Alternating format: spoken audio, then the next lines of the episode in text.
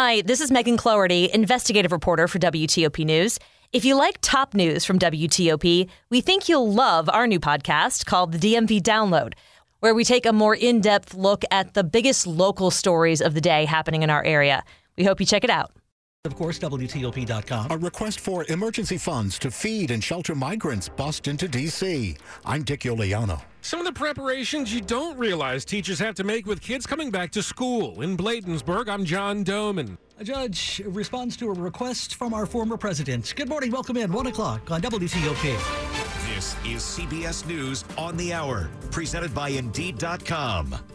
I'm Christopher Cruz in Washington. Federal officials say they asked former President Trump to return classified documents for months before the FBI searched his home in Florida. More on that from CBS's Natalie Brand. The National Archive says scores of classified documents were recovered from Mar-a-Lago in January, seven months before the FBI's search of the property. The acting head of the archives has released a letter sent to former President Trump's legal team in May. It details the agency's concerns about sensitive records in Trump's possession that were turned over earlier this year, specifically over 100 documents with classification markings comprising more than 700 pages, including some up to top secret.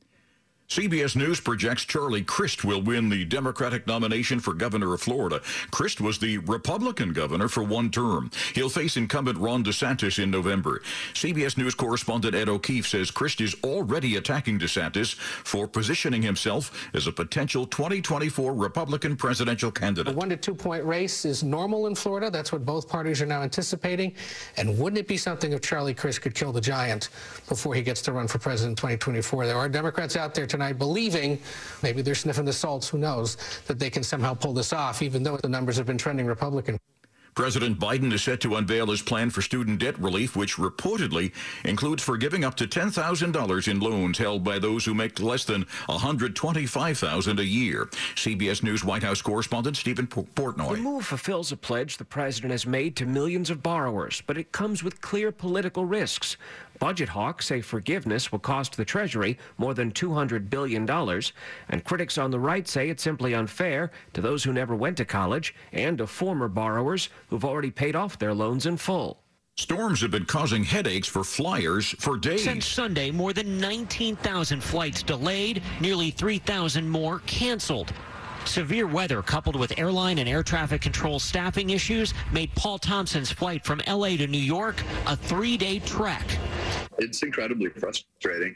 I mean, eh, you, you, can't rely upon anything. Cancellations in Denver had airlines rolling out cots for stranded flyers. CBS's Chris Van Cleave. The U.S. is shifting its military aid to Ukraine to long-term mode as the war drags on. A new $3 billion aid package expected to be announced Wednesday to train and equip Ukrainian troops for years to come. It will include drones, weapons, and other equipment that may not arrive in Ukraine for another year or two.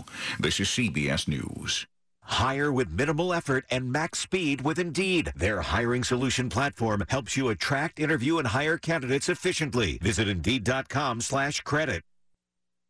The International Union of Operating Engineers Local 77 is recruiting its next class of apprentices June 23rd and 24th. As part of Local 77, you will operate and maintain heavy equipment like cranes and bulldozers all across the DMV. If you have a high school diploma or GED, driver's license, and clean record, are at least 18 and want to learn, IUOE 77 wants you. Get started at IUOElocal77.org and click JATC Apprenticeship Enrollment. WTOP at 103. Wednesday morning, midweek. It is August 24th, 2022. Clear, calm, very pleasant this overnight, early morning. 60s and 70s for the low before we're done. We've dropped a degree 69 right now.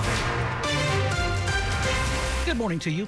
I'm Dean Lane. We do indeed thank you for taking us along for your early morning ride, topping the local stories we're looking at for you as we do ride into this Wednesday together. We begin with a stabbing at the Metro Center station, leaving a man in critical condition and a woman hurt. Two people were stabbed on the Red Line platform on Tuesday afternoon, including a man and a woman, leading to delays at the Metro Center station. Investigators got the call just before 3:30. A Metro spokesperson says the attack happened after a verbal confrontation between the victims and the suspect. Sources telling our partners at NBC4 that the man was stabbed in the stomach. Metro Transit police are still searching for that suspect. Anna-Lysa Gayle, WTOP News. WTOP at 104 on your Wednesday morning, the day after the Pentagon rejected another request by the D.C. National Guard to help with migrants. Congress is being asked for 50 million bucks now to help the people being bused into D.C. from Texas and Arizona. D.C. Delegate Eleanor Holmes Norton has introduced a bill that would provide 50 million in funding for FEMA's emergency food and shelter program. Norton charges that the Texas and Arizona governors are exploiting and harming the migrants for political gain. Texas Governor Abbott says the busing is a response to the Biden administration's border policies that are overwhelming Texas communities. A spokesman for the D.C. public school system says it's committed to welcoming students and will be providing direct enrollment and other support. Dick Uliano, WTOP News. New this morning, an independent D.C. council candidate is accusing at large council member Elissa Silverman of misusing campaign funds, and he's formally asked the Board of Elections to investigate. Karim Marshall, an independent council at large candidate, accuses Silverman this morning of breaking campaign finance rules by paying for a poll that he says influenced the Ward 3 Democratic primary. In an emailed response to WTOP, Silverman says, quote, I am an at-large council member running for re-election that commissioned polls to help me understand D.C. voter preferences. He further says that's standard procedure for politicians. Stay tuned. Teachers locally in Prince George's County are getting ready to welcome kids back to the classroom next week.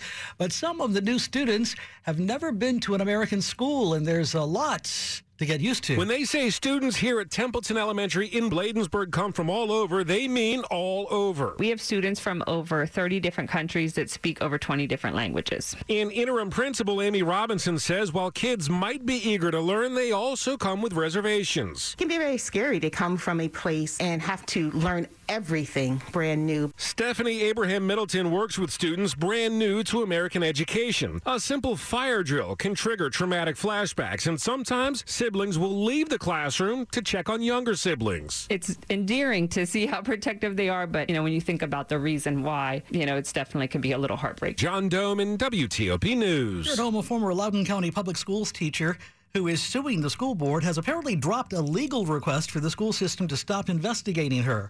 The former special education teacher at Rosa Lee Carter Elementary School in Ashburn is suing because she says she was repeatedly groped by a fifth grade student who is developmentally disabled.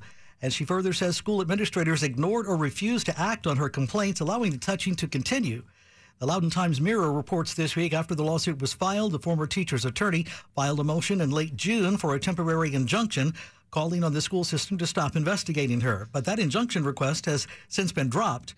The woman's attorney has not said why. It's 107. Here's a highlight from Andrew Osborne, the staff tech marketing architect for public sector at VMware on the Zero Trust Cyber Exchange presented by Carahsoft. You're going to have to identify the data. That ultimately is the protection that everyone in the industry